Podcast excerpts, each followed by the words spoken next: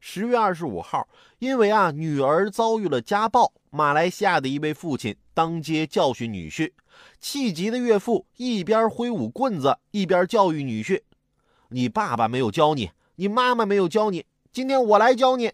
我女儿养这么大是给你打的。”原来被岳父教训的这个女婿啊，是因为不但家暴自己的老婆，生了女儿呢也不愿意照顾，不愿意花钱养。岳父知情后气疯了。就引发了当街教训女婿的一幕。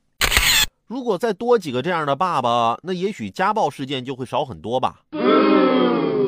不过不建议使用暴力手段啊！再遇到这种情况，爸爸直接带着女儿女婿去离婚吧。在我媳妇儿还是我女朋友的时候，有一次啊，我俩约会呢，看见街边啊有一个猥琐大叔一直盯着我看。哎呦我去，没见过约会的呀！嫉妒是吧？我当时就牵着我女朋友的手，冲他做了个挑衅的表情。然后我女朋友也发现这个猥琐大叔了，喊了一声“爸”。我当时就看见我这未来岳父手里拿着砖头就过来了。